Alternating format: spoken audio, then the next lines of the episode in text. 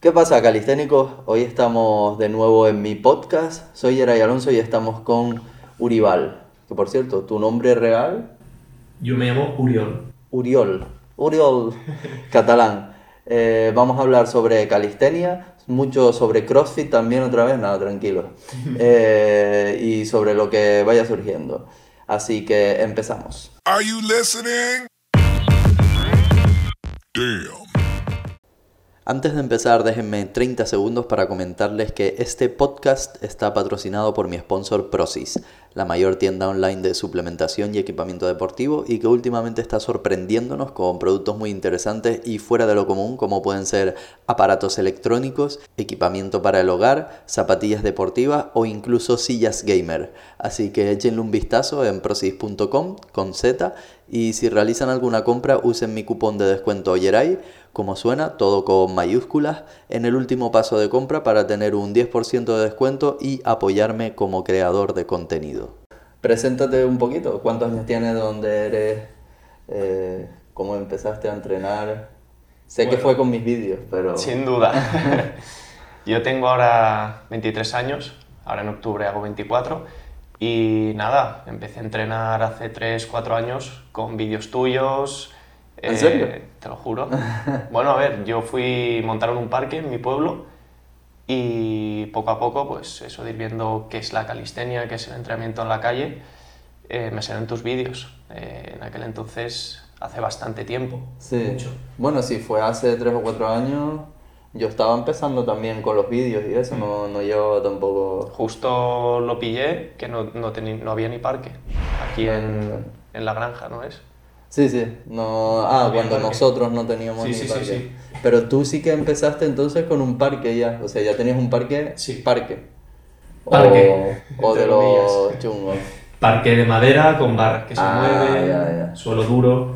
Pero bueno. Entonces sigue siendo clasificado old school. Para mí Sí, vamos. la diferencia es, o sea, los que somos old school, todos, todos empezamos en parques malísimos. Hmm. Y hoy en día ya hay mucha gente que directamente ya empezó a entrenar en parques de los buenos, de los de Barmanía, y tienen una cierta ventajilla en ese sentido porque nosotros, sobre todo para free, ¿no? para dinámicos y tal, No había free, no había... no había dinámicos. O sea, yo cuando empecé antes de la calistenia iba al gimnasio y tenía un amigo que iba a un parque de, de niños, las típicas eh, espalderas pero rectas, Ajá. ahí a hacer Ahí dominadas. hacer Y fue el que me dijo, hostia, han montado un parque tal.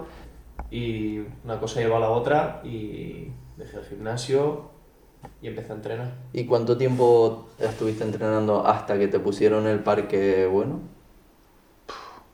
Pues el parque no tiene ni un año, creo. O sea que, a ver, Ah, no tiene ni un año. tiene poco tiempo. Yo estuve en mi pueblo. Entrenando en ese parque a lo mejor dos años, hasta que descubrimos que en un pueblo cercano había un barmanía. Eso fue como llegar a Ah, joder, Olimpo. Joder, joder. sí, decir, sí, hostia, sí. ¿esto qué es? Ver a gente hacer free y decir, hostia.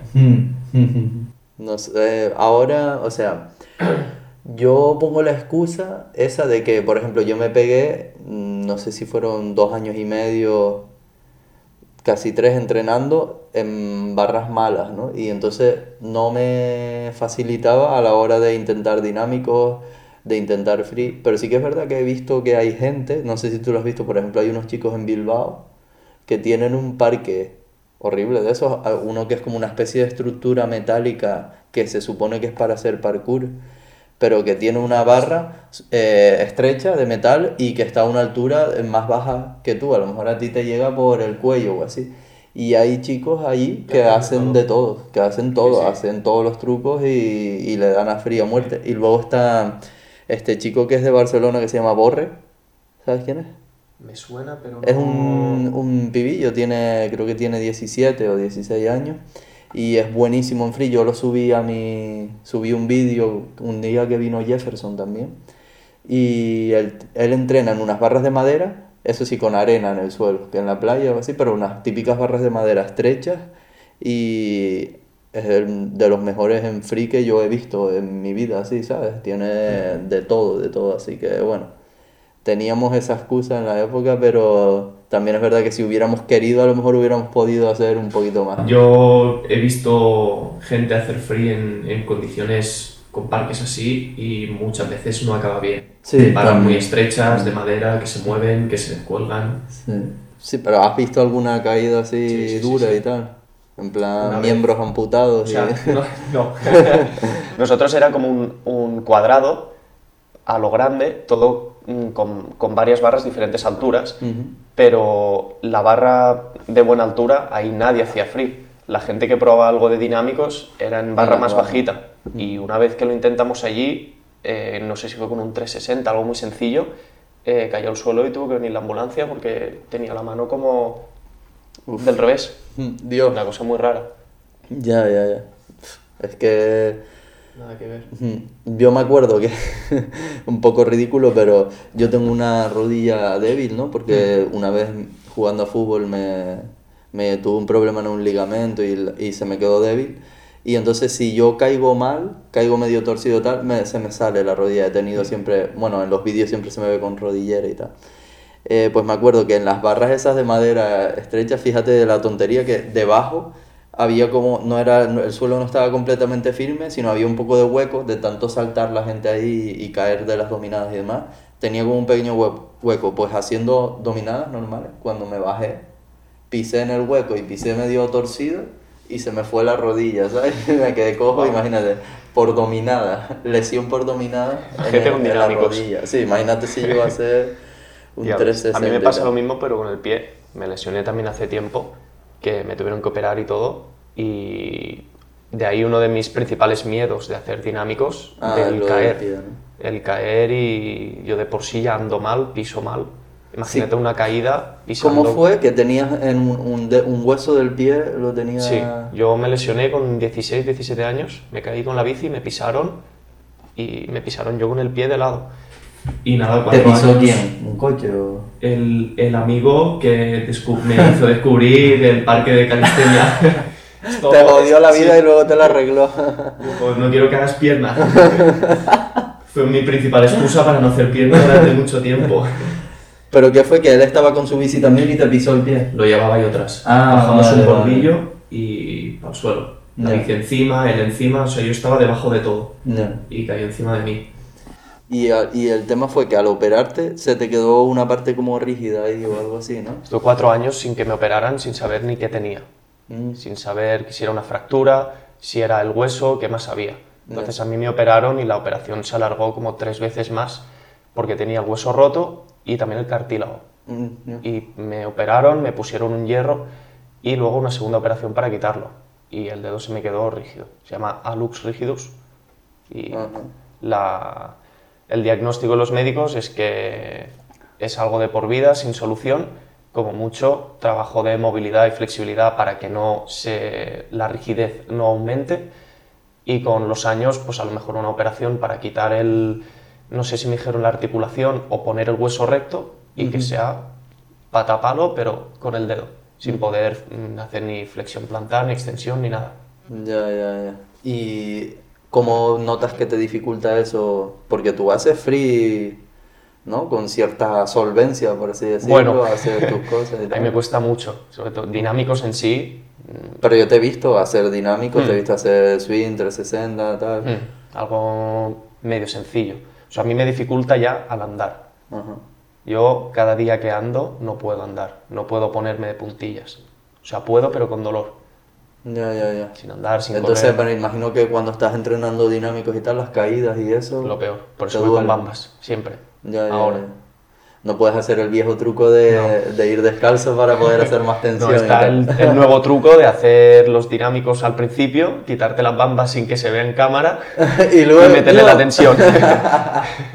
Eso ya es next level ya. la new school. Vale, vale.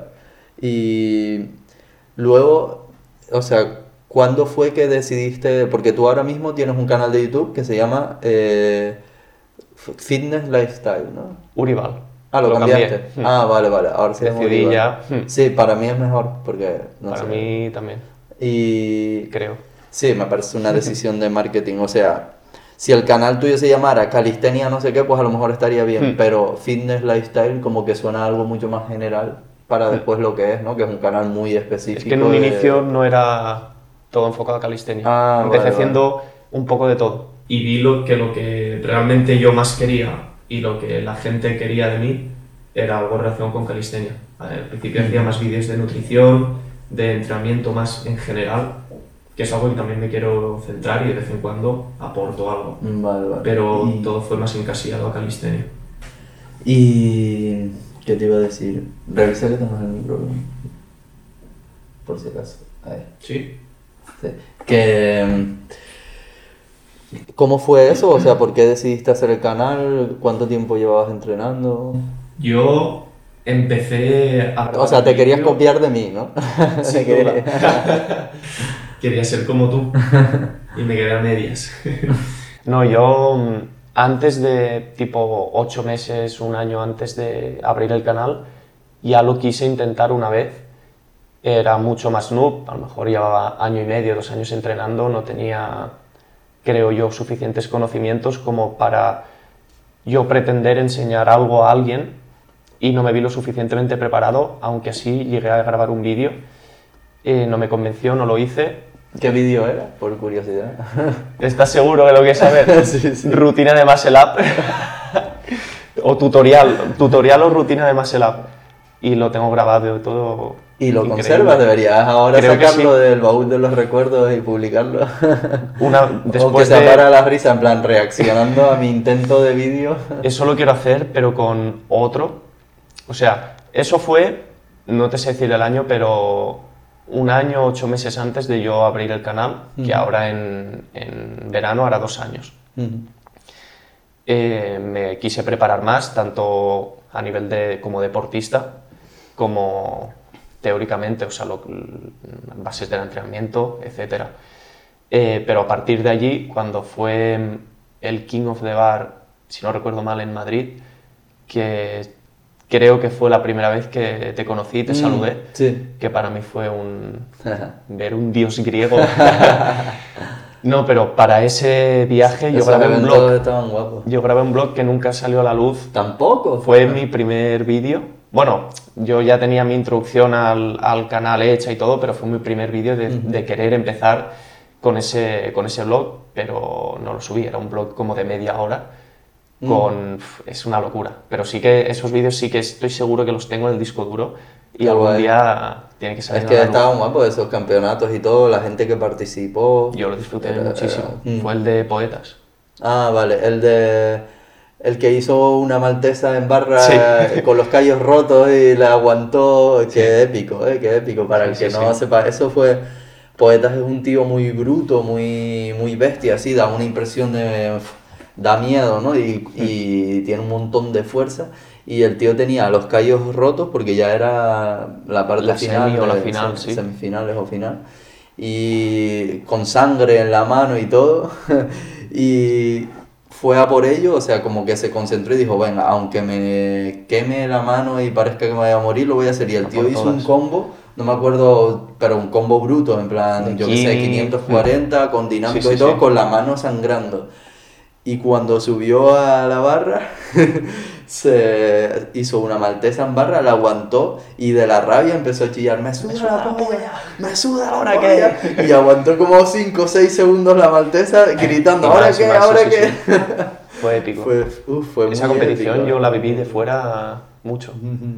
La verdad tu que- famoso directo fallido. Oh, qué pena me dio eso, tío. Qué pena me dio. Eso fue me por culpa de todo, de, tío. de mi anterior móvil, tío. Que. Bueno, fue por culpa mía en el fondo, pero lo que pasó fue que yo tenía un móvil que me iba súper bien. Era un Sony. No me acuerdo el modelo exacto, pero era un Sony bastante bueno, iba bastante bien. Pero el problema fue que un día se me cayó, saliendo de entrenar, me acuerdo, se me cayó al suelo en el asfalto y cayó con la esquina y se agrietó y por lo visto se rompió un poco por dentro y a partir de ahí dejó de, de funcionar Todo bien. para abajo. Eh, sí, todo, todo iba para abajo a partir de ahí.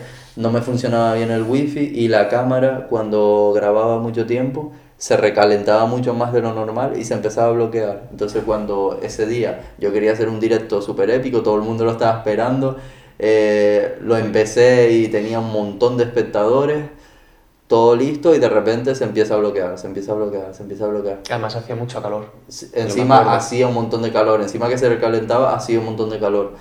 Eh, intenté pararlo, volverlo a poner, intenté hacerlo por Instagram y al final me tuve que rendir ahí, todo decepcionado, todo el mundo preguntándome y no sé quién coño fue que hizo otro directo y fue todas las visitas fue para él y yo, joder. Creo que estaba Luis con, con Yo el de con la lo- OES o algo así. Pero sí, sí, sí. Yo diciendo con lo bien que podía haber salido este directo. Bueno, pues luego subiste el resumen. Yo ese resumen me lo he visto Sí. muchas veces, ¿eh? Está muy guapo, tío. Ese campeonato estuvo muy guapo. Y bueno, y entonces, ese tampoco fue tu primer vídeo. Luego fuiste No. para tu casa y grabaste Sí. otro vídeo y ahí No, empezaste. no, pero está editado y todo, ¿eh? Ah, está editado y todo. Está joder. todo preparado. Joder. Con la marca de agua del, del programa que usaba. Increíble. es que es todo muy, Muy, muy caótico. Y nada, empecé con, con el vídeo presentación, cortándome media cara. Increíble. Eso para mí es, móvil. es un error que comete todo el mundo que, que Mm. quiere iniciar un canal de YouTube, es querer hacer un vídeo de presentación. Es como, a ver, no tienes seguidores y durante a lo mejor un año no vas a tener seguidores. A nadie le va a interesar tu vídeo de presentación. Lo o que sea, yo- es como...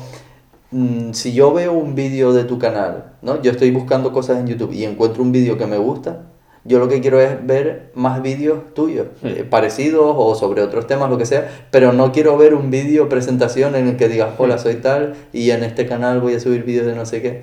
Ya. No, la verdad que me parece un error malgastar tiempo haciendo un vídeo presen- presentación. Mejor haz directamente ya los vídeos del contenido que quieras hacer y ya la gente te irá conociendo, que eso es otra cosa que hay que hacer en YouTube, que es que los vídeos no sean distantes, sino más cercanos y que la gente te vaya. Que por cierto, en tu canal es una de las cosas que más me gusta de tu canal es eso, que cuando grabas Yo lo los vídeos, las rutinas, como que no es todo muy serio, profesional, corte, corte, sino que dejas ahí como Es tomas falsas, lo que pasa en el parque. tus amigos diciendo burradas, tal, está muy guapo, está, muy- está Sí, eso entretenido la gente me lo dice. Lo que yo cuando subí ese vídeo de, de presentación, ese mismo día ya subí cinco vídeos. Para... O sea, yo quería que si la gente veía ese vídeo, que, que viera más. Que hubiera más Porque cosas. mucha gente dice, sí, me crea un canal y sube un vídeo. Hmm. Pero Ya. yo no me voy a suscribir a un canal si no sé qué contenido va a subir. Mm. ¿Sabes? Yo quise hacer varios, más con... Joder, con- pero cinco a la vez es una burrada Sí, también, sí, ¿eh? sí, sí. Para lo que es el algoritmo de Ya. YouTube, no es lo más adecuado. Mejor hubiera subido, los dejas hechos y subes uno Mm. esta semana, otro la semana siguiente, o cada tres días, o así. No, yo para aquel entonces... ¿Y qué eh, vídeos eran? Cinco vídeos así de... No, de rutina abdominales, de todo muy... ¿Todos los grabaste el mismo día? No, no, no, no. no. Yo digo, Pero sí capaz lo subí el mismo día. Ya, ya, Eso ya. sí. Joder. ¿Y cuándo fue que el canal... Porque ahora mismo tienes como más de 10.000 suscriptores, ¿no? Mm. Ya? No, 13.000. 13.000. Ayer lo miré.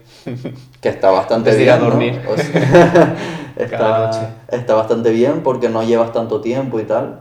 Me parece que está bastante bien. A ver, es complicado. Yo empecé, o sea, cualquier persona que empieza en YouTube, puedes empezar desde muchos inicios. Puedes Mm. empezar, tú empezaste solo, Solo y desde sin cero. ninguna promoción de nadie, ni anuncios, ni nada.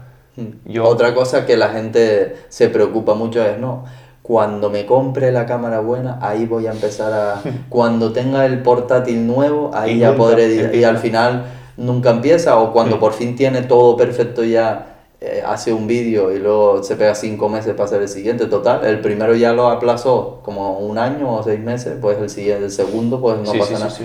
Mejor empezar con lo que tengas. Yo empecé eh, con una cámara prestada, con un portátil súper viejo que iba súper mal, que me pasaba como a ti con el Vegas, que para editar me iba súper bloqueado y me tenía que buscar la vida. De hecho, los primeros vídeos míos están editados con el Windows Movie Maker, imagínate. Yo lo probé.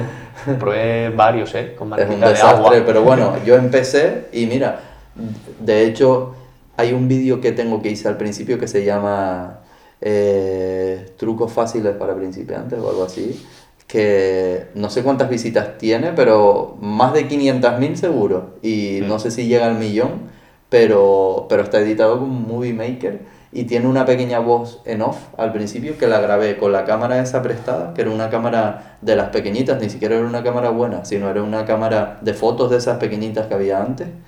que grababa vídeo también, me grabé eh, mi barba así, o sea, de cerca y hablando. El audio. En este vídeo vamos a ver, encima yo era súper tímido, no, no me Mm. expresaba bien, vamos a ver no sé qué tal. Y después cogí ese audio y lo metí. Yo y igual, ese ¿eh? fue el primer Yo lo mismo. Sí, Sí, lo hacía. Sí, sí, sí, sí, pero con el móvil. Con el móvil. empecé con el móvil. Me compré por Amazon un trípode de estos tipo Gorilla Pod para móvil. eh, cinco pavos, algo así Ya, que me costó. Y empecé ahí con eso, con el móvil. eh, ponía. Cuando por fin empecé. Porque yo empecé con voz en off también. Me daba como mucha impresión ponerme enfrente de la cámara y ponerme a hablar, que eso es algo lógico.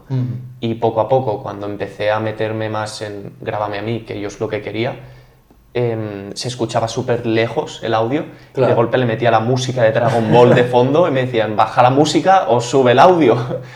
Y a día de hoy me siguen llegando comentarios de esos vídeos Claro. de que lo arregle. Y yo, Ajá. Buah, mírate la fecha del vídeo, hace muchísimo. Hay que pulirlo. Pero ¿y qué estabas comentando? O sea, ¿tú empezaste solo también o tuviste...? Hmm, Sí, sí, sí. O sea, yo ge- realmente em, los primeros vídeos empecé a subir vídeos y dices, realmente vale la pena el esfuerzo de grabar el vídeo mínimamente, pues yo ni me curraba miniaturas, ni no sabía ni cómo se hacía, no tenía ni Photoshop, ni tenía nada. Eh, valía la pena realmente ese esfuerzo de gratis, que no solo te quitaba tiempo, y sobre todo al principio el que dirán. Es como que todo está un poco en contra y sobre todo si lo haces solo. Sí, es como una pared ahí que Sí, hasta que no llevas un tiempo Sí, no sí, se rompe. Mm. Hasta que un vídeo, yo con ciento y pico suscriptores, pues el vídeo empezó mil visitas. Mm. Yo tengo las capturas aún del vídeo con mil Todo visitas, motivado. con dos mil. Eh, yo empecé, no sé, junio, algo así, y en septiembre ¿Y qué vídeo era? ¿Sobre qué trataba? Puede que te extrañe, pero em, errores comunes del Muscle Up. Ah, Todo. Muscle Up. Ese fue mi vídeo que durante mucho tiempo estuvo en, en el top de visitas. Yo tengo, me miré las estadísticas y en un mes eh, llegué a 1500, 2000, o sea, 1500 o 1500 suscriptores. Suscriptores. y en breves llegó el Arnold y ahí se frenó todo otra vez. Ese vídeo dejó de hacer el boom, que el boom fueron, no sé, 8.000, 15.000 visitas, Ajá. pero eso para mí fue como ya por fin haber dado un paso. Y con el y, tiempo pero ¿y pues, por todo qué se, se frenó? O sea, fue por simple paso del tiempo, no tenía nada que ver lo del Arnold, ¿no? No, no, no, no, pero fue de coincidencia. Yo estaba con mis cálculos, hostia, podría seguir creciendo así. Yo ahí con mis esperanzas. y poco a poco frenó ese vídeo el boom, yo, pero yo seguí igualmente. Seguí a mi rollo. Ya. Y, y a partir de ahí, obviamente, cuando ya coges esos suscriptores, mil, mil y pico, cada vídeo que subes ya tiene un poquito más de visitas que Mm. los que tenías Sí. al principio que no tenían nada ya. Mm. Pero luego, más adelante, tuviste alguno que pegó mucho más, ¿no? Tienes alguno con más de 100.000 y todo, me suena a mí. Es el último, que lo estuvimos hablando una vez. El de, ¿qué era? Trucos Ah, fáciles. trucos fáciles que impresionan a la gente, que es verdad, Mm. y está guapo eso. Mm. Mm. Y ese... Pero fue algo extraño también, yo lo subí y sí que es cierto que desde el, o sea, las primeras 24 horas de subir un vídeo, Ya tú, ves tú te fijas, hostia, ¿ha ido bien o no ha ido bien? Y sabes que es un vídeo que puede que en una semana dupliques las Sí. visitas o que simplemente sea un vídeo más que ahí se queda. Mm. Fue un vídeo normal que dije, hostia, ha ido bien, pero Pero tampoco... Y al cabo de 4 o 5 meses lo miré y dije, coño, ¿cuántos comentarios de ese vídeo? Mm. Y ha ido subiendo. Sí, a veces entra en la búsqueda No como entiendo- que de primera Hmm. a tus suscriptores no les llama tanto la atención, pero como que de repente en la búsqueda sí que empieza a llamar la atención y a lo mejor la gente está buscando eso, trucos de calistenia, tru- y empiezan Y- a verlo y a mí me pasa, a lo mejor por ejemplo, si yo subo un vídeo tipo de estos de cómo empezar desde cero en calistenia, principiantes, a lo mejor de primera no coge tanto porque a mis suscriptores no les interesa tanto porque ya han visto vídeos para principiantes, porque ya no son tan principiantes, pero de repente se mete en el motor de búsqueda de YouTube y, y la gente que está buscando cosas para principiantes lo empieza a ver y a lo mejor sí coge visitas. Y bueno, eso ya es una decisión que tienes que tomar tú de cuánto quieres decepcionar a tus suscriptores con respecto a luego coger un poco más de visitas y tal. Yo últimamente no estoy haciendo nada de eso, o sea, todos los vídeos que estoy haciendo están más orientados a mis suscriptores, a entretenerlos y que sé que les van a gustar, que a búsqueda, ¿sabes? Porque ya estoy, más que nada por cansancio un poco, porque ya he hecho millones de tutoriales. Todos los tutoriales son cosas que luego la gente va a encontrar porque lo va a buscar eh, vídeos para principiantes, vídeos de cómo progresar, vídeos de cómo planificar entrenamiento, de cómo hacer dieta. Entonces ya eso me tiene un poco más cansado y lo que subo es más tipo entretenimiento, retos, desafíos, comentando cosas graciosas y tal. Y eso no va a ser tan bueno eh, con respecto a las búsquedas, pero sí que a mis suscriptores y a la gente que le gusta la calistenia, sí que creo que... Y a ti sobre todo te tiene que... Claro, eso, y que es lo que a mí no me hay que hacer vídeos obligados. que muchas- Exacto. hay veces que se ve cuando una persona lo hace. Mm, mm. Yo a lo mejor me piden mucho un vídeo, bueno, mucho, que, que notas que, que te piden varias personas lo mismo, pero o, o en cualquier tipo de vídeo, lo que sea, pero si es algo que realmente no te sale de dentro hacerlo, llega un punto que sí, que tienes que pasar por el tubo y hacerlo porque toca, pero no siempre... O sea, lo primero es que te guste a ti. Si tú no te sientes cómodo, es difícil que transmitas a tu público o a tus suscriptores, sobre todo los más cercanos, lo mismo que un vídeo que sí que te sientes cómodo. ¿Y qué más consejos darías así para gente que quiera empezar un canal de calistenia o lo que sea?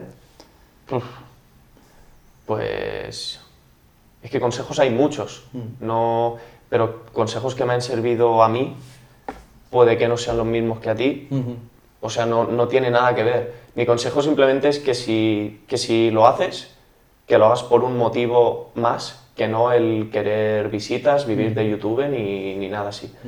A no ser que te enfoques en otro tipo de, de vídeos o de canal. Pero un canal enfocado al deporte tiene muchos enfoques igualmente y simplemente lo que tú te veas más cómodo en más con más tecnicismos, con querer aportar más, querer entretener más, lo que a ti te guste. No porque uno haya hecho muchos tutoriales y le haya ido bien, tienes tú que seguir el mismo camino y hacer Sí, una cosa que he visto yo es que como a mí me ha ido bien poniendo eh, cosas graciosas, ¿no? En plan sketches, por así decirlo, eh, mm, vacilones, quedadas, como decimos aquí, tema de humor, de risa, he visto que hay mucha gente que no son para nada graciosos o no, su personalidad no es, no es así, no es de hacer ese tipo de humor y ese tipo de bromas y aún así lo han imitado porque piensan que eso es lo que me ha hecho Mm. triunfar a mí, Mm. pero claro, bueno, triunfar, que es lo que me ha hecho que me vaya Bueno, sí. bien o, o Mm. mejor que a ellos. Y, pero a mí me ha ido bien con eso porque es mi forma de ser, porque a mí me gusta hacer esas Claro. bromas, porque yo se me ocurren, me, me lo paso- así, pero si para ti no es lo normal, no lo fuerces porque creas que va a ir mejor el vídeo, sino tú todo tienes que tener tu personalidad y a lo mejor tú tienes una forma de ser gracioso. Por ejemplo, Vadim, Mm. a mí me resulta súper gracioso, pero él no quiere ser Ya. gracioso, él simplemente te está mostrando su personalidad. Sí, Pero a mí me hace gracia mm, por el acento, por la forma de hablar, Mm. por la forma de expresar las palabras, por el lenguaje corporal que tiene. Y yo hasta me río cuando algún- algunas expresiones que hace o algunos vídeos. Pero él no, te, no está forzando eso, no lo está intentando. Es simplemente, por un lado, que no es, no es, no es nativo de, eh, del castellano parlante. Y por otro lado, que, o sea, que él no intenta hacer un papel, sino que es su forma de ser, que es un tío serio, que te explica las cosas de una forma y ya está. Y a lo mejor, y mira, me- le va mucho mejor que a mí. joder. Sin ningún muy chiste, bien. sin ser un chiste, le va mucho mejor que a mí. Entonces, Ya claro, ves. lo importante es que tú muestres tu personalidad, que la muestres, porque si subes un vídeo, tutorial de no sé qué, tienes que hacer esto, tienes que hacer lo otro y tienes que hacer lo otro. Ah, No has mostrado nada de tu personalidad, pero bueno. Yo tengo un vídeo de mis inicios grabando en casa una rutina de. No me acuerdo de qué, pero de ca- en casa. Que hice mm, un tipo de introducción tipo la tuya, pensando, Hmm. voy a probarlo. Sí. Hombre, probarlo está bien porque a lo mejor sí que, sí que después te gusta y tal. Probarlo vale, pero intentar forzarlo en todos los vídeos si no es lo tuyo, pues mira. No, yo me di cuenta, o sea, estaba bien, pero no, o sea, No. es, es distinto. Yo no, no es que tenga, o sea, yo simplemente cuando voy a hacer un vídeo, todo lo humorístico que sale es porque ahí somos así y, Y yo me río, se, ¿eh? se- Me río. se graban las cosas y se Con van eso, poniendo. con de hecho, al principio no, no quería ni ponerlas, por, no sé, a lo mejor quedaba todo muy poco profesional, muy... No, pero, Pero que- es así, mm, es- YouTube es un formato que no es profesional Mm. y, y queda bien eso, queda bien a la Dentro, gente. dentro de entretiene. querer explicar las cosas bien, con cierta profesionalidad, hay bromas que salen, igual que se las hago yo a alguien, a mí me las hacen, pringo yo y lo cuelgo igual. Mm. Pero es gracioso. Lo único también que la gente que empiece debe tener en cuenta es eso, que, que no ponga excusas para empezar, en plan, no, eh, pero me tengo que comprar una cámara o me tengo que Hmm. comprar... Y luego que sepa que a lo mejor se va a pegar... O sea, ¿tú cuánto tardaste desde que empezaste a sacar vídeos hasta que ese vídeo de Macelab tuvo un cierto éxito? A ver, fue corto y largo a la vez, porque yo en aquel entonces subía dos vídeos al día. Ay, no, dos Ah, vídeos a la semana, yo digo, yo que perdón, hacía perdón. Minecraft. no, pero dos vídeos a la semana durante Sí, eso es 6, un 7 montón. meses son Uh, muchos uh, vídeos que no ve nadie Sí. y frustra un poco. Mm. Y eso, fueron 6 meses a dos vídeos semanales, incluso a una semana a tres. Es que es eso, pero es así, o sea, es así. Sí. Eh, Yo también, yo tuve suerte porque a lo mejor de los... Primero subí unos vídeos que eran plan, yo subir por subir, que ni tenía... Ni quería hacer un canal ni nada, sino era Sí. por subir vídeos para enseñárselos a mis amigos, mira lo que hago, ¿no? Mm. Pero después cuando empecé a subir vídeos ya tipo tutoriales y demás, tuve suerte porque el, ter- el segundo o tercero que hice pegó un poco, que fue ese de trucos Mm. fáciles para principiantes. Y porque yo soy así, soy muy creativo, tengo eh, ideas geniales, tengo visión empresarial. Pero sí que es verdad que aún así, aunque ese vídeo pegara, yo me pegué más de un año que, vale, que subía vídeos, los veía la gente, pero tampoco era una gran cosa, sino era algo, pues bueno, lo ve más gente que, que lo que publico en otras redes sociales y me ponen comentarios, pero, pero era pringa. Y ganar dinero, tú no estás ganando dinero todavía con YouTube, en plan, un dinero... Nada. Nada, ¿no? Nada. Está- es, que, es que es así. Yo Es ganar imposible. dinero con YouTube, eh, empecé a ganar cuando llevaba casi dos años y no era nada. O sea, eh, 100 euros, eh, 200 euros como mucho. Y hoy en día sigue siendo eso. eh, máximo los meses buenos, 200 y pico euros, porque como subo solo un vídeo a la semana Hmm. eh, y no acumulan tantas visitas. Encima, desde que me metí a estudiar el TAFA del ciclo y tal, eh, ralenticé un poco. el- hasta que me metí en el ciclo me iba súper bien. Iba a tope, las estadísticas todas Sí. iban para arriba, pero desde que me metí en el ciclo eh, tuve más problemas de tiempo. Encima, el TAFAD era mucho ejercicio, ejercicio y me quedaba reventado y no podía entrenar también. Y ahí aflojé un poco con los vídeos y me centré más en Instagram, que eso estuvo bien porque Bueno. crecí más en. Instagram y tal. Eh, y ahí las estadísticas ya no iban todas para arriba, sino que se estancaron un poco para abajo y ahora más o menos voy como recuperando, volviendo más o menos. No, pero, pero nunca, ni en la mejor época, el dinero de YouTube representaba ni se acercaba a un sueldo. ¿eh? Tienes que, si, si tú realmente quieres vivir de eso, tienes que buscar otro, algo más. Mucha gente de eso, lo estábamos hablando ayer, mucha gente se dedica más a tipo a hacer entrenamientos, como Hmm. ser una especie de entrenador, que bueno, tienes que tener formación, espero que la Sí. gente que lo haga tenga Hay formación. muchos entrenadores sin formación hoy en día. Mm, hay que tener cuidado con eso. Mm. Y, o si no, buscar otra cosa. eh, a lo mejor con tema de patrocinios de suplementos y demás se puede ganar algo también, aunque no creo que sea demasiado. Eh, pero tienes que buscar otra cosa. ¿no? Tu modelo de negocio no puede ser, no, yo quiero subir vídeos a YouTube y cuando me vaya bien ganar dinero de YouTube, porque para eso tienes que subir vídeo diario. Si quieres que YouTube te dé mucho dinero, tendría que ser... Mm. Que a lo mejor surge alguien... A mí se me han ocurrido ideas que sobre ese tema que a lo mejor podrían ir bien, pero no las he llevado a cabo. Pero por ejemplo, el tema de hacer directos entrenando, algo así. Yo lo he pensado mucho.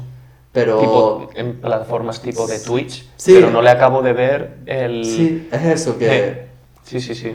a, a no ser que busques la forma de hacerlo y que a la gente le entretenga y tal, se podría buscar, a lo mejor surge alguien de repente que lo empiece a hacer y vemos todos y decimos, ah, claro, así Ha se puede hacer. tecla. Pero de momento yo he pensado cosas y creo que podrían ir bien, pero no he terminado de decir, no, esto lo va a ir bien y va a triunfar. Y encima es un poco putada porque a mí me gusta entrenar bien, entrenar serio y entrenar concentrado. Y yo sé que, porque ya lo he hecho, alguna vez he hecho algún directo grabando y y tal, no... y no es lo mismo, no entrenas igual, Mm. estás siempre muy pendiente de que el vídeo vaya bien y tal, Mm. y al final no sé hasta qué punto me merecería la pena.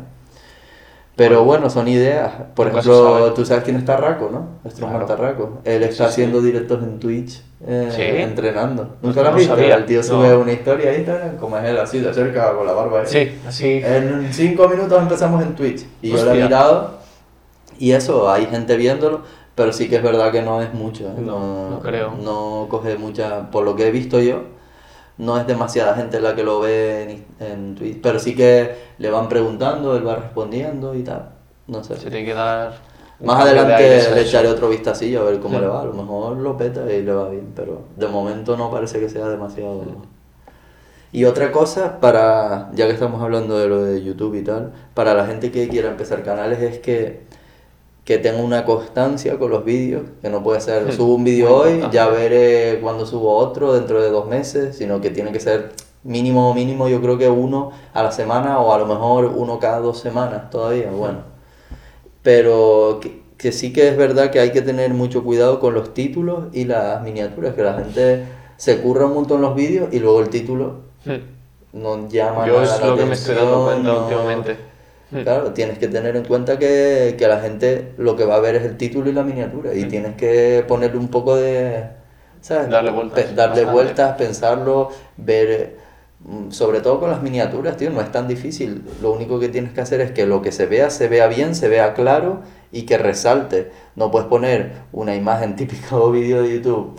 Consejos para almacenar y es a 7 metros de la barra, se te ve ahí todo pequeñito en el fondo así almacenar y en un texto grande almacenar. Coño, pon una foto en primer plano, que se te vea todos los músculos, aprovecha, ¿no? Si Sí. tienes un buen cuerpo, aprovechalo y que llame, llame la atención, se te vea de cerca. No sé, no me parece tan difícil y es algo que, que mucha gente falla, ¿no? Mm. Y eh, me acordé ahora que tú tuviste también una serie que estaba guay que era de lo mejor y lo peor, ¿no? De, de youtubers. y Valorando, sí. valorando- Sí, sí, sí. No sé si era a atletas o a canales o cómo era el rollo. Yo sé que me En hiciste uno general, a mí, ¿no? sí. Atletas y canales. ¿Y quién, quién más hiciste? De canales... Y de atletas y tal. De atletas sí. Eh, valoré a La Rosa, Laizan, Sikwan, Ah, Kamenov. Ah, y fueron bien esos vídeos. Sí, sí. Pero los dejé un poco apartados. No me acababa de molar mí- el formato. A mí lo que no me terminaba de molar es que no te mojabas, tío. Como Ya. que no, no te arriesgabas mucho con las Ya. cosas negativas y tal. Hombre, Y, pero claro, eh, en según qué casos es complicado. Sí, sí. Pero Ah. me molaría como empezar otra en la serie, pero volver a hacer los mismos vídeos. Repetirlo. repetirlos Sí, y con- dar un poco más de caña sí, a lo sí, mejor, sí. ¿no? Es que es, es una decisión que tienes que tomar porque, claro, al mojarte más sabes que vas a molestar un poco más a la persona Hmm. y no sabes cómo se lo puede tomar. Mírame yo que soy un experto en eso, ¿no? Ya, ya. Pero sabes que a la persona le va a afectar un poco más si le metes más caña en la parte negativa. Pero claro, si no lo haces el vídeo va a quedar súper soso y no va a ser tan sincero, va a ser un vídeo más de quedar bien. Entonces, pues bueno, tienes que... Otro que le pasa mucho eso es K, no sé si lo has visto, Sí. que él hace vídeos me acaba de molar mucho el Mm. rollo. Además con lo de los calistenia versus albañil Sí. y esas cosas. ahí, ahí cada meme. Sí, él, él vio que, que lo de calistenia versus le iba genial. muchísimo. Triunfó muchísimo Muchísimo. con ese tema y lo explotó, vamos, hasta... Todo vídeo calistenia versus, versus albañil. Yo me acuerdo que tenía apuntado para hacer algún sketch sobre eso y era eso, en plan poner calistenia versus fontanero, calistenia versus panadero Ya ves. y buscar la, la forma de hacer algo gracioso y tal. No podía quedar Lo tenía más que pensado eso. Yo lo que tenía pensado era un, Lo que no lo he hecho porque no quiero que sea un típico calistenia versus CrossFit. Hay muchos, no. Claro. Pero sí mm, llegué a pensar el título incluso de mm, la calistenia es más lesiva que el CrossFit. Mm, Algo totalmente y, incierto. Y hablar allí Pero, eh, pero ¿por qué ponías ese título? Porque realmente en el vídeo hablaba sobre ese tema. O sea, Sí, sería un vídeo hablando... CrossFit y calistenia. y de verdad crees que es más lesiva la calistenia? depende, depende. Eh, pero ahí da mucho por lo que hablar. ¿eh? A ver, a ver, es que- hazme un resumen. A ver, yo, por mi experiencia en. Porque en CrossFit no tengo experiencia, he, he hecho CrossFit en clase y una, una chica de clase se sacó el hombro. O sea que la experiencia es clara. Eh, sin embargo, en mi experiencia con la calistenia, yo he visto muchas, pero muchas, muchas, muchas lesiones por el simple hecho de que tú vas desde gente con 15 años hasta con 50, tú vas al parque sin tener ninguna noción de entrenamiento, viendo lo que hace eh, Sin un monitor, cualquiera, sin un monitor que te enseñe, sin saber calentar, sin saber estirar, sin saber ejecutar ningún movimiento, ni planificar un, un entrenamiento en sí, ni nada. Y he visto muchísimas lesiones, yo mismo me he llegado a lesionar eh, varias veces, sobre todo haciendo dinámicos. Mm. Pero he visto muchas lesiones y a diario se ven muchas, de haciendo molinos. Lo que habría que mirar de diferenciar calistenia y street workout en este aspecto. Ese es el tema para mí. Que, por ejemplo, para mí, una persona que quiera hacer calistenia simplemente para estar en forma Pues y llegar a tener la salud en No, niveles óptimos. no, sí, y no es nada duda. lesivo para Nada. mí, Mm. nada. Los que se lesionan somos todos nosotros que lo que queremos es sacar trucos, tanto Ahí- de dinámicos como de tensión, el- porque la tensión también lesiona. articular y, bueno, y muscular también. Y cuando ya dicen, no, pero me quiero sacar la plancha, ahí es cuando se lesionan porque Ahí. van más rápido de la O el cuenta. efesto. El efesto también. Tú tuviste una odisea con el efesto, ¿no? Como yo. 109 días. 109 días. Sí, sí, sí. Yo- Ahora llevo Yo tiempo creo que te gané en realidad, yo tardé más, pero... sí. No, pero todavía no considero que lo tenga. No, no, no. No. Bueno, lo llegué a subir, pero no, Ya. no. Pero el vídeo, eso, enfocarlo rollo en esa comparativa. Mm. Pues sí, estaría Pero bueno. no lo he llegado a hacer por... No sé bien bien cómo enfocarlo. Sin embargo, yo en, en mi curro tengo varias personas que hacen CrossFit. De hecho, mi compañera de al lado hace CrossFit. Ujú. Y yo cada día voy a currar teniendo al lado una taza de CrossFit. es increíble. Por eso estás amargado en el trabajo, ¿eh? No, pero mm, he hablado mucho con ella y con más gente que hace CrossFit y es como que mm, para nada me han acabado de convencer, pero sí que el CrossFit tiene cosas muy buenas y aunque haya gente, muchísima gente que ha ido con lesiones heavies, desde tener, porque ahí tú tienes un sitio donde entrenar, tienes un entrenador, Tienes unas pautas, Mm. lo que a lo mejor te apuntan en la pizarrita una rutina que la va a hacer el principiante y, y cualquier Sí, persona. no, hay, no hay especificación de entrenamiento ni que luego realmente No hay que lo adaptan. Correcto. Sin embargo, también hay mucha mejora a nivel de, de movilidad. Mm. en el CrossFit. Es como No, que lo sí y faltaba no. que no mejoraran la, la movilidad con las sacudidas. Por eso, por eso. Es como que si haces CrossFit o mejoras la movilidad o te partes el hombro. Es una cosa u otra. Mm. Es un vídeo que, que tiene que lo puedes hacer un resumen, pero a mí me, me gustaría hacer un Para mí un el tema, muy- o sea- hasta un podcast de hablando de Sí. eso. Sí, deberías animarte, que estoy un poco solo en el mundillo de los podcasts aquí, los podcasts calisténicos. Eh, pero para mí, hablando de ese tema, el problema, o sea, la situación, por así decirlo, es que en CrossFit, vale, hacen keeping, ese es un problema, ¿no? Que es una, un movimiento bastante forzado si no lo sabes hacer bien para un principiante y tal. Sobre todo para chicas. Eh, también tienen el problema de que buscan la máxima, o sea, buscan hacer el máximo número de repeticiones posibles y las rutinas son todas orientadas a hacer un montón de repeticiones de determinados Mm. ejercicios y claro, a lo mejor una persona que va un poco justa con dominada, le dices que hoy tiene que hacer 30 en total y se lesiona por, por puro sobreesfuerzo, típica tendinitis que te empieza a doler el codo por hacer muchas veces el mismo ejercicio. Hmm.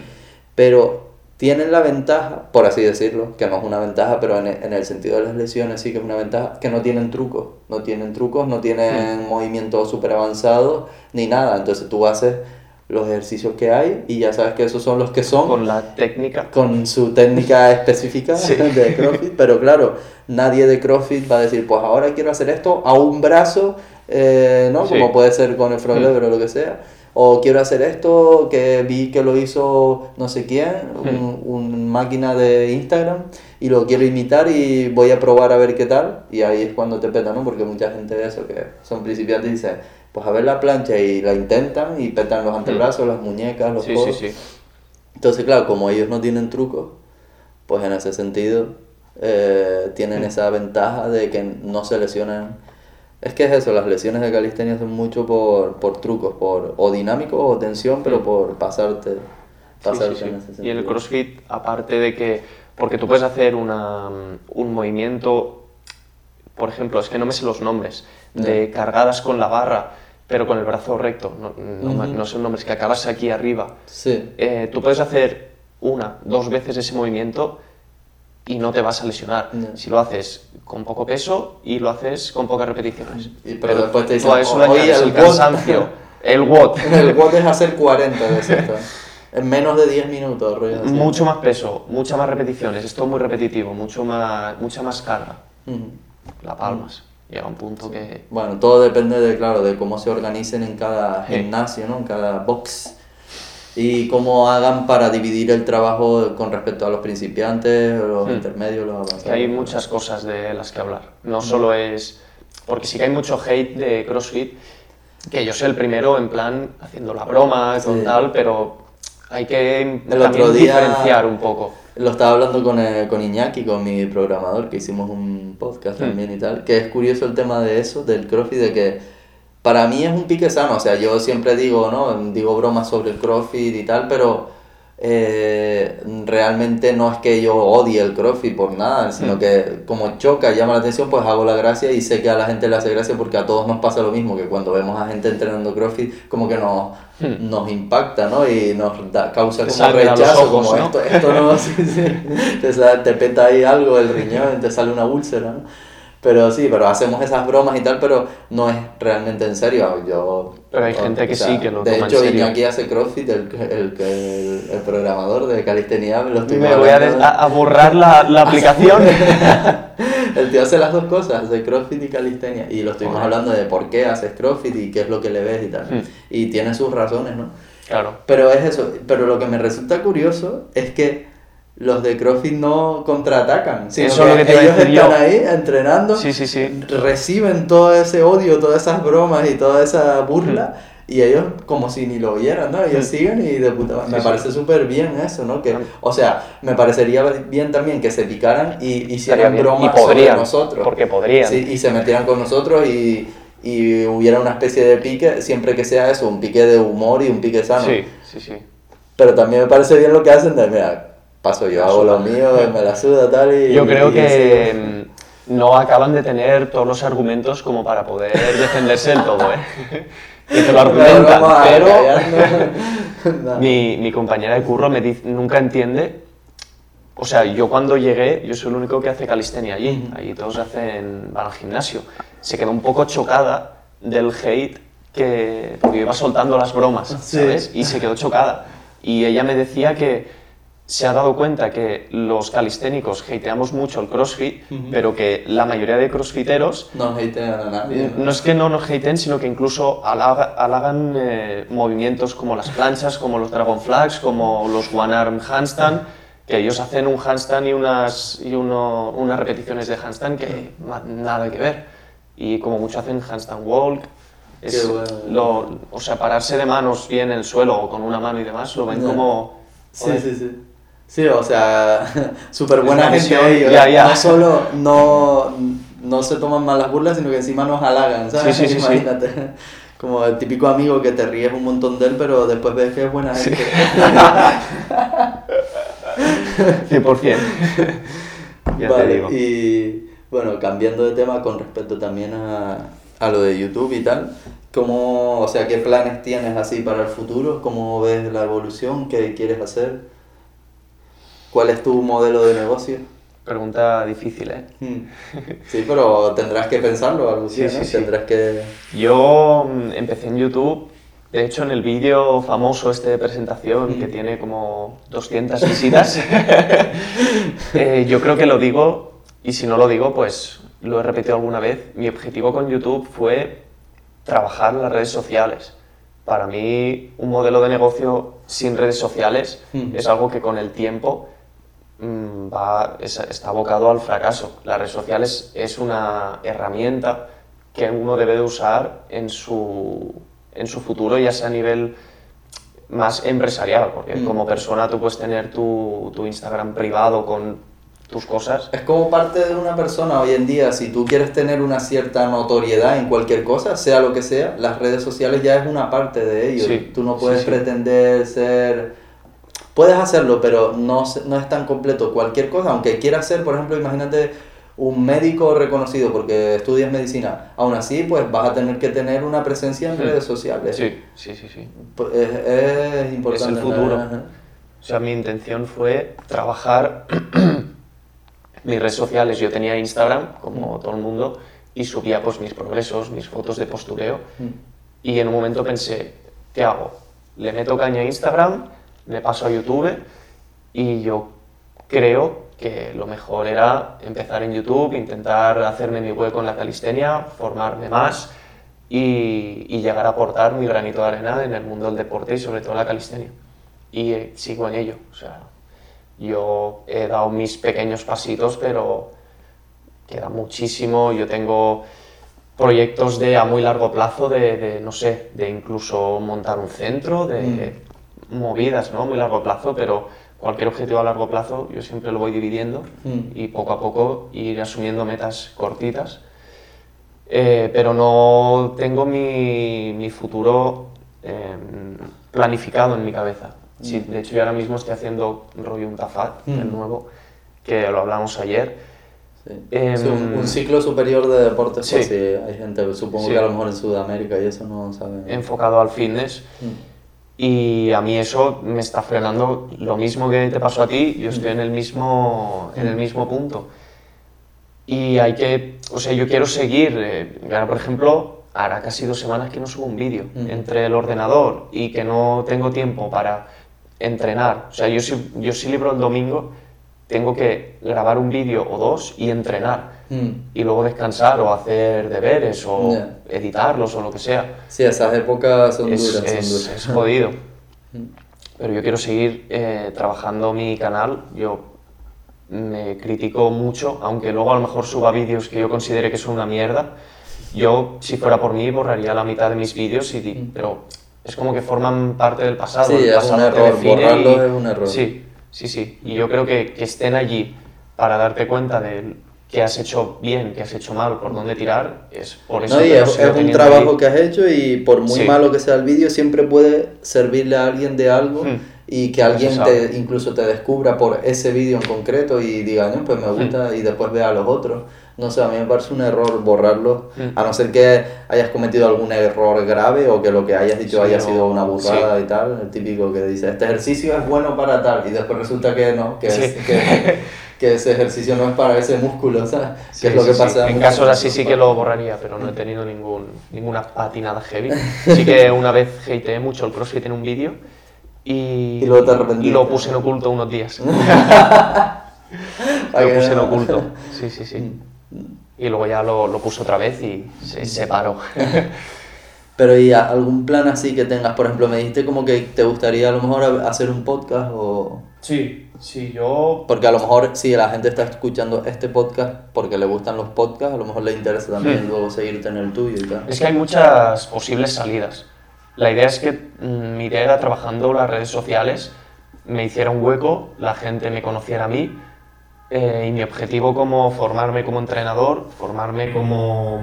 en el mundo del deporte, hacerme mi hueco, si yo soy conocido, puedo tener diferentes salidas. Desde entrenador personal a eventos, a patrocinios, colaboraciones, eh, aplicaciones, mm, páginas web, eh, podcast, hay como muchas salidas. Patrocinio de suplementos, todo eso también. Sí, sí, sí, de de ropa, de... Hago. Entonces no, no tengo nada definido, tengo muchas ideas en la cabeza, pero no hay nada... No sé, no sé bien bien por dónde tirar. Sí y no. Estoy como intentando abarcar un poco todo hasta llegar a darme cuenta dónde mirar de centrarme más. Si en una aplicación y mm, eclipsar calistenia, ¿Qué te va a costar? Lo siento, pero te va a costar. está complicado, ¿eh? Voy a tener que borrar mi vídeo de calistenia Para y hacer otro nuevo, hateándola. No, pero ¿Te hay muchas salidas. Lo mejor y lo mucho- peor de calistenia. Lo pensé. Y todo negativo hecho, ahí, pum, antes pum. de, de hablar contigo, lo tenía muy en mente. Ah, pues mira. Y lo voy a decir ahora, tengo... No lo tengo en mente, pero lo he pensado mucho hacer un calistenia versus progress. Ah, estaría guay, estaría guay. O incluso que Yo, vosotros... tú sabes que soy competitivo. eh, Sí, sí, sí, sí. Como vea que, me- que vas a decir algo malo de calistenia que progresea mejor, lo implemento. Actu- actualización. Conforme estás grabando el vídeo, te salta la actualización. Hombre, pero si, No, si pero- de ahí sale una, una crítica constructiva... Estaría guay, estaría sí, guay. sí, sí. A mí me yo, gustaría, la Yo, de hecho, em, molaría mucho coger, no sé si tú lo habías pensado, tú y dos alumnos tuyos de calistenia versus Joel y dos alumnos suyos de Oh. Progress y hacer ahí un, un vídeo que puede quedar muy chulo. Estaría guay, sí. La verdad que es buena idea. Y ahora que yo tengo ya, estoy ahora a tope con Coque y con Aitami y tal. Hmm. Sí, a mí me vinieron ellos dos a la cabeza. Sí, claro, es que son los que están ahí a muerte. Que por Hmm. Sí, cierto sí. están los dos con sus canales, tío. Aitami subió un vídeo. Me lo vi. eh, El de los trucos. El de Coque me reta y, sa- y Oh. me reta y sale humillado o algo así puso. Me lo vi aquí en Tenerife. Pues 15.000 visitas en Y dos el- días. El otro de, de los 50 trucos también tiene 10, 15 mil. Sí, sí, sí. O sea, yo le he dado impulso porque yo los he promocionado esos vídeos porque les, les he ayudado a grabarlos, les he ayudado a desarrollar la idea, les he ayudado a editarlos, les he ayudado a elegir el título y la miniatura. Tu vídeo, es tu vídeo. Son, son como mis marionetas, tal, ¿te imaginas? En el fondo, no, pero... Tus sí hijos que- de YouTube. No, sino que a, a los dos los veo que son chicos que valen, que lo pueden hacer súper bien, que les encanta la calistenia y que lo viven y que me aportan a mí un montón en ese sentido. Y están en un Y- buen momento a nivel de edad, de Claro, crecimiento, claro, de tienen todo. todo por delante. Y, y los he querido ayudar en ese sentido, les he dado promoción y tal a los vídeos, pero aún así mi promoción no llega a tanto, 15.000 visitas en dos días, eso no es gracias a mí, eso es porque el vídeo está ha dado ahí en el del clavo. vídeo que funciona. Sí, sí, sí, sí. Y la verdad que súper bien, tío, súper bien. Ahora, mañana grabaremos eh, algún vídeo guapo y tal. Del Barça. El Bars que va, va a estar guay, va a estar Yo guay. pensé en hacer un blog. También aprovecha, tío, aprovecha. A ver si estrenamos la cámara. sí, es verdad, sí, es verdad. Hay que hacer. Ah, hay que una hacer cosa que, que quería decir, ah, que ahora comentando el tema de las oportunidades que te surjan, ¿no? Con respecto a las redes sociales y demás, cosas. un consejillo que te puedo dar a ti y también se lo doy a los que estén escuchando, que es que no aceptes todo lo que te venga así de primeras, tío, porque es un fallo muy que veo mucho en gente que sigo y tal, que a la mínima que empiezan a coger seguidores, ya empiezas que ya ves que empiezan a promocionar cosas. Todo. Y es en plan que Todo. como que promocionan todo lo que pillan y en Hasta plan... Herbalife. Sí, sí, sí, eh, no, o, hey chicos, hoy les quiero enseñar esta, eh, ¿cómo se llama? Esta esterilla para el suelo para Sí. hacer abdominales, eh, cómprenla con el cupón de descuento no sé qué. Con Rafa y- Martín. Sí, sí, sí, y, y es como, tío, estás molestando a tus seguidores porque lo que estás haciendo es eh, meterles publicidad. Siempre que tú hagas publicidad de algo, por muy bueno que sea lo que estás promocionando, en el fondo es pedirle algo a tus suscriptores, no es ofrecerles un valor, sino es pedirles algo. Los estás molestando en ese sentido, estás perdiendo un poco su confianza o estás malgastando un poco su tiempo para promocionarle algo que realmente no merece la pena y que realmente a ti lo que te aporta a cambio es si vendes te dan un pequeño porcentaje, pero cuántas una persona que tenga en Instagram 5000 seguidores y haga una promoción de esas, ¿cuánto, ¿cuántas va a vender? Va a vender una, Una. va a vender dos, Sí, sí. como mucho. ¿cuánto va a ganar? ¿3 euros? ¿4 euros? ¿5 euros? No vale la pena. No merece la pena para nada. Eso y con los lo suplementos lo mismo, tío.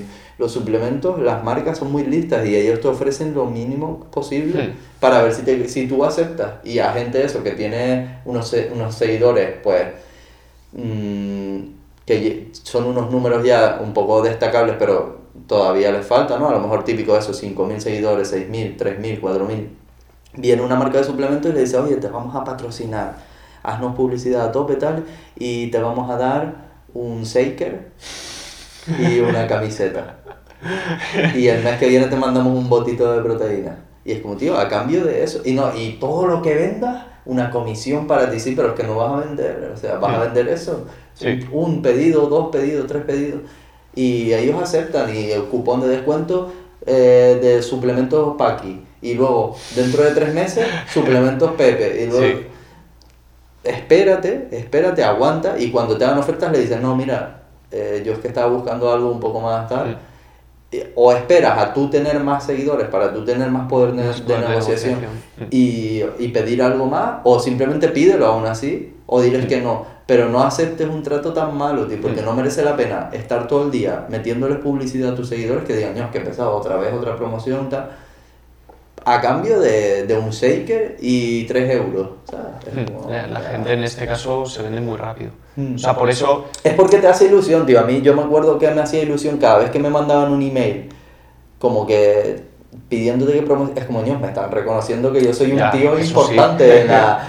Claro, y te hace ilusión y dices, joder, pues la verdad que está guay que una empresa se fije en ti y que quiera que tú le hagas promoción porque eso significa que te ven como alguien importante, pero, Hmm. Pero después son unos tratos muy malos y entonces es mejor es no hacerlo y seguir aportando a tus seguidores que cuando vean tu contenido no sea publicidad, sino que sea algo que les guste y luego el día que le hagas publicidad de algo, que sea algo, primero, que merezca la pena, no una esterilla o...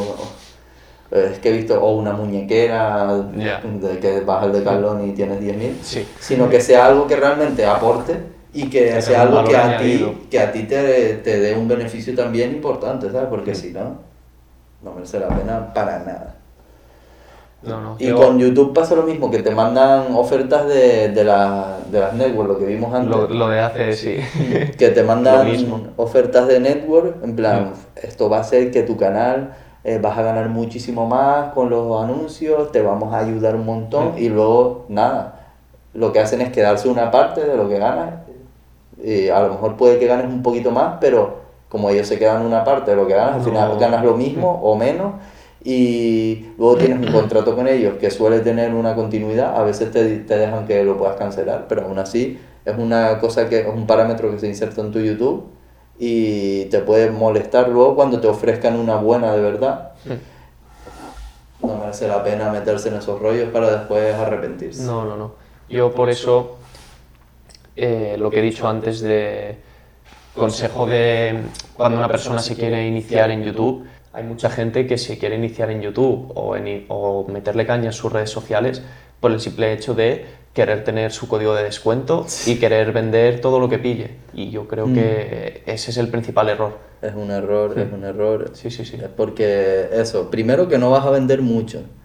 Y segundo, no te va a dar gran beneficio. Y tercero que dependiendo de qué marca sea, puede que estés vendiendo algo que realmente no tiene ni siquiera mucha calidad. ¿sabes? Yo cuando he promocionado cosas de Prosis y tal, ha sido porque he creído que son cosas que de verdad funcionan, ¿sabes? Por ejemplo, hace poco hice un vídeo promocionando los preentrenos, pero lo que hice fue buscar en eh, una página que acumula reviews científicas de, de los diferentes suplementos, ver cuáles eran realmente los que servían para algo comprobado, como por ejemplo la creatina, está comprobado Sí, que sirve, que funciona. Entonces, claro, yo sí te recomiendo creatina, te lo estoy recomendando sinceramente, porque sé Mm. que te va a funcionar y sé que está demostrado que funciona.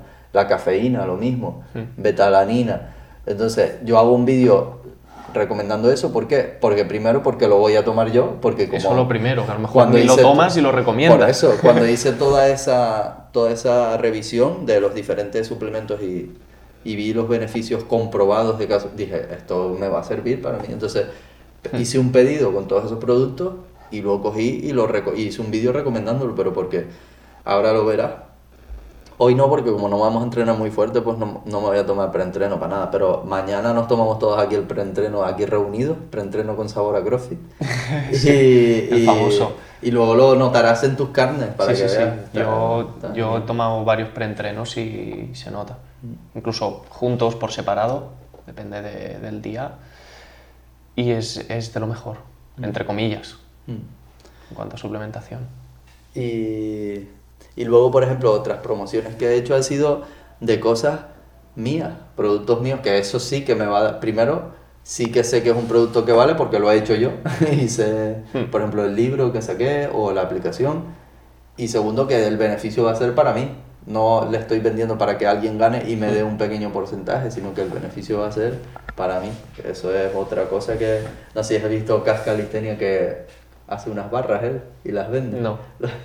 Lo, lo sigo, pero no El- lo sigo muy... No sé si es que las fabrica él o que tiene un amigo que se las fabrica y son socios o algo, pero hay unas El barras. albañil con el Sí, que sí, se sí. retó. Calistenia versus metalúrgico.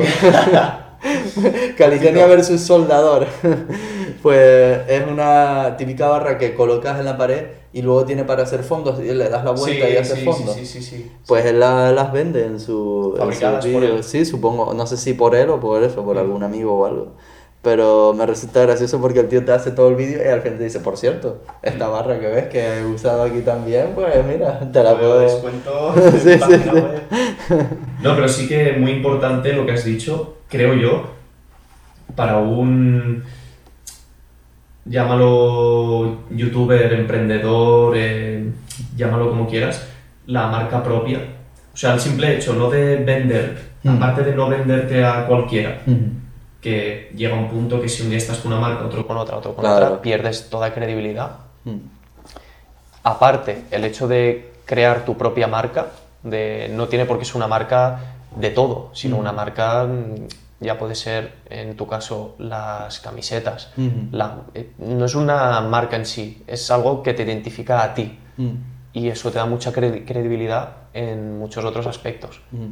Sí, es, es eso, igual que también si colaboras con alguna marca y tú les vas a vender para ellos, intentar que sea algo eh, que te involucre mucho más, que no sea solo, mira, les recomiendo esto, el enlace, y ya está, sino, Dos veces a la semana y ya sí, está. sino tú tener un contacto más cercano con la marca para ver cómo se pueden involucrar bien y que, sea un- que sean como tus socios, más que, Sí. que tú seas un simple propagandista que dice una frase y ya Sí, está. sí, sí. Pero bueno, que mm, te voy a decir una cosa ahora. Tengo mucha hambre. Así que bueno, no sé Cierto. cuánto llevamos, pero llevamos un buen rato, ¿no? Yo creo que ya podemos Sí. ir cerrando. Da igual. Y se me ha hecho corto y todo. Y nada, y si a la gente le ha gustado, espero que puedan ver tu podcast en un futuro. Y Me gustaría, me gustaría mucho. Estaría genial. Y nada, decir que, que te sigan en YouTube, Urival, ¿no? Ahora es más Mm. fácil de encontrar. Rival. Como Instagram, ya lo Sí. mezclé todo. Lo pondré ahí en la descripción y tal. Pondré el YouTube y el Instagram para que te sigan. Y nada, si tenemos ocasión, pues haremos otro. Si sacas tu podcast, haremos uno para tu canal, ¿no? Y aunque sea por Skype, o si puede ser en persona, pues mejor. Y nada, espero que les haya gustado este ratito que hemos estado hablando, que le den like, que nos sigan, que suscriban, no sé ni cómo va el tema, pero bueno. Y nos, eh, nos vemos en próximos podcasts. Un saludo. Un placer. A tope.